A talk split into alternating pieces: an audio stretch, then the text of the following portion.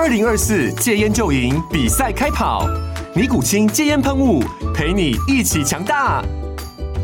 戒烟不容易，单靠意志力戒烟的人，时常无法克服戒断症状而失败。尼古清戒烟喷雾将是你的神队友，简单一喷，药品急速释放，立即缓解七大戒断症状，不限场合提高戒烟成功率。除了尼古清神队友，你还可以寻求专业医疗人员协助，一起迈向戒烟成功之路。尼古清戒烟喷雾，用科学方法戒烟，请咨询全台各大药局及戒烟门诊。本广告由尼古清戒烟喷雾、胃部药书字第零二七八三五号提供。嘉安家护股份有限公司，台北市中山区民生东路三段二号十楼，北市卫药广字第一一三零三零一九零号。尼古清戒烟喷雾，相伴每个新开始。各位大家好，今天是八月二十二号，礼拜一，欢迎大家收听分析师一五一十，我是 Bill。在上个礼拜五的美国股市是呈现一个下跌的一个状况，最主要是因为 Fed 这些官员其实他们陆续表达了一些鹰派的立场。上个礼拜五，美股因为这样子卖压持续的涌现，那恐慌指数 VIX 回升到二十以上，而且美债殖利率也升高，科技股走势是比较弱一点。另外就是在比特币也呈现一个闪崩的状况，使得说呃整体美股的卖压是相当的大。即使说美国印彩这边释出乐观的猜测，那晶片股的跌势也没有被阻止得了。所以在四大指数的部分都是呈现一个呃全数收黑的。我们来看一下，八月十九号又一个 Fed 里奇门分行总裁又重申，央行决心要将通膨恢复到两趴的这个目标。这个 Barkin 也提到过，就是说，虽然说这个中间会有一些风险，可能，但是即便升息会导致美国经济面临衰退，Fed 也将会尽力实现打击通膨的目标。所以他的。鹰派言论加上说，呃，上个礼拜我们跟大家提到好几个这个 Fed 官员都是陆续表达短期间央行不会放缓升息的步调，或者是说他们九月升息三码的这些论调，所以现在目前市场上对于九月升息三码的几率是有明显的提高。Fed Watch 这边显示的话，市场交易认为说九月份升息三码的这个几率已经上升到四十七个 percent。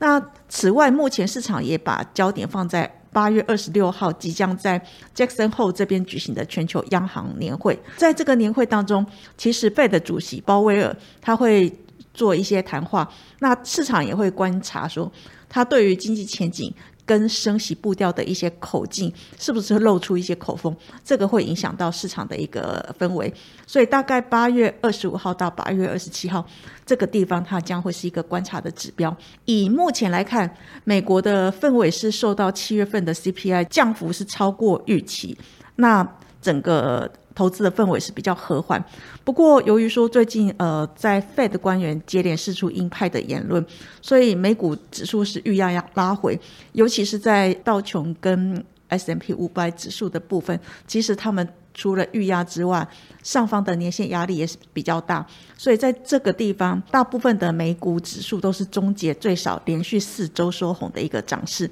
那由于说当前围绕在不管是景气、通膨、货币政策这些不确定性都还在，所以我们会比较提醒大家，就是说还是要持续关注这一些不确定性对于国际股市上方的一个空间造成干扰。那这个礼拜比较重要的一些活动跟数据公布的话，呃，就是在八月二十五号到八月二十七号，我们刚刚提到过会举行在 Jackson Hole 这边举行的全球央行年会。至于说指标的部分，八月二十三号有美国标普的制造业 PMI，以及八月二十四号的美国耐久材订单。在台湾股市的部分，上个礼拜五，呃，台股是呈现一个微幅上涨的一个状况。以目前指数在一万五千四百多点一个点位附近震荡来看的话，我们认为说，虽然基本面这个地方，呃，在八月十五号国内上市贵公司都已经公布财报。不过，在呃最近股价经过一周的修正之后，现在大致上已经修正完毕了。而且，美国超级财报周本周有 NVIDIA 这边会公布财报，可是因为它先前就已经提早释放下修财测的一个讯息，所以我们对于半导体这边的一个影响，我们预期是相对的比较有限。所以以基本面来讲的话，基本面应该会进入处于空窗期的期间，但是我们预期短期的股价低点已经过了。再来就是从筹码面来看的话，以目前看起来筹码面台股相对具备比较筹码干净的这个优势，所以说有在后续应该还是有机会让指数在一个相对戒慎恐惧、金金涨的一个条件。可是，呃，就比较短期来看的话，因为前一波大盘已经是连续的呈现一个。攀升，目前日线的 K D 指标已经来到九十以上的过热区，而且在这个 O T C 的这个贵买指数的 K D，它的这个值更高，所以说这里过热的时候，如果说遇到美国股市这一边的一个涨势趋缓，甚至是说像科技股已经下弯了，那这个地方可能会连带影响到台股的一个上方冲关的一个力道，所以我们认为这个礼拜指数应该是以。盘整比较有可能，但是中期来看的话，因为周线的 K D 正开口持续的扩张，那所以说中线的行情还是比较偏多一些，所以就现阶段来讲，应该可以找寻位阶比较低的绩优股逢低承接，那等待比较好的一个转机的一个时间点。如果说这个礼拜的话，虽然说多方攻势可能会因为呃国际股市的一个状况而暂时。停止，那也观望说，在二十五号到二十七号的全球央行会议这个地方，呃，货币政策的一个方向。不过，我们认为筹码面比较具备优势，而且产业的一个营运的动能还是向上的一些个股，还是可以逢低偏多应应。上个礼拜五的三大法人的一个动向来看的话，三大法人是合计卖超了四十七点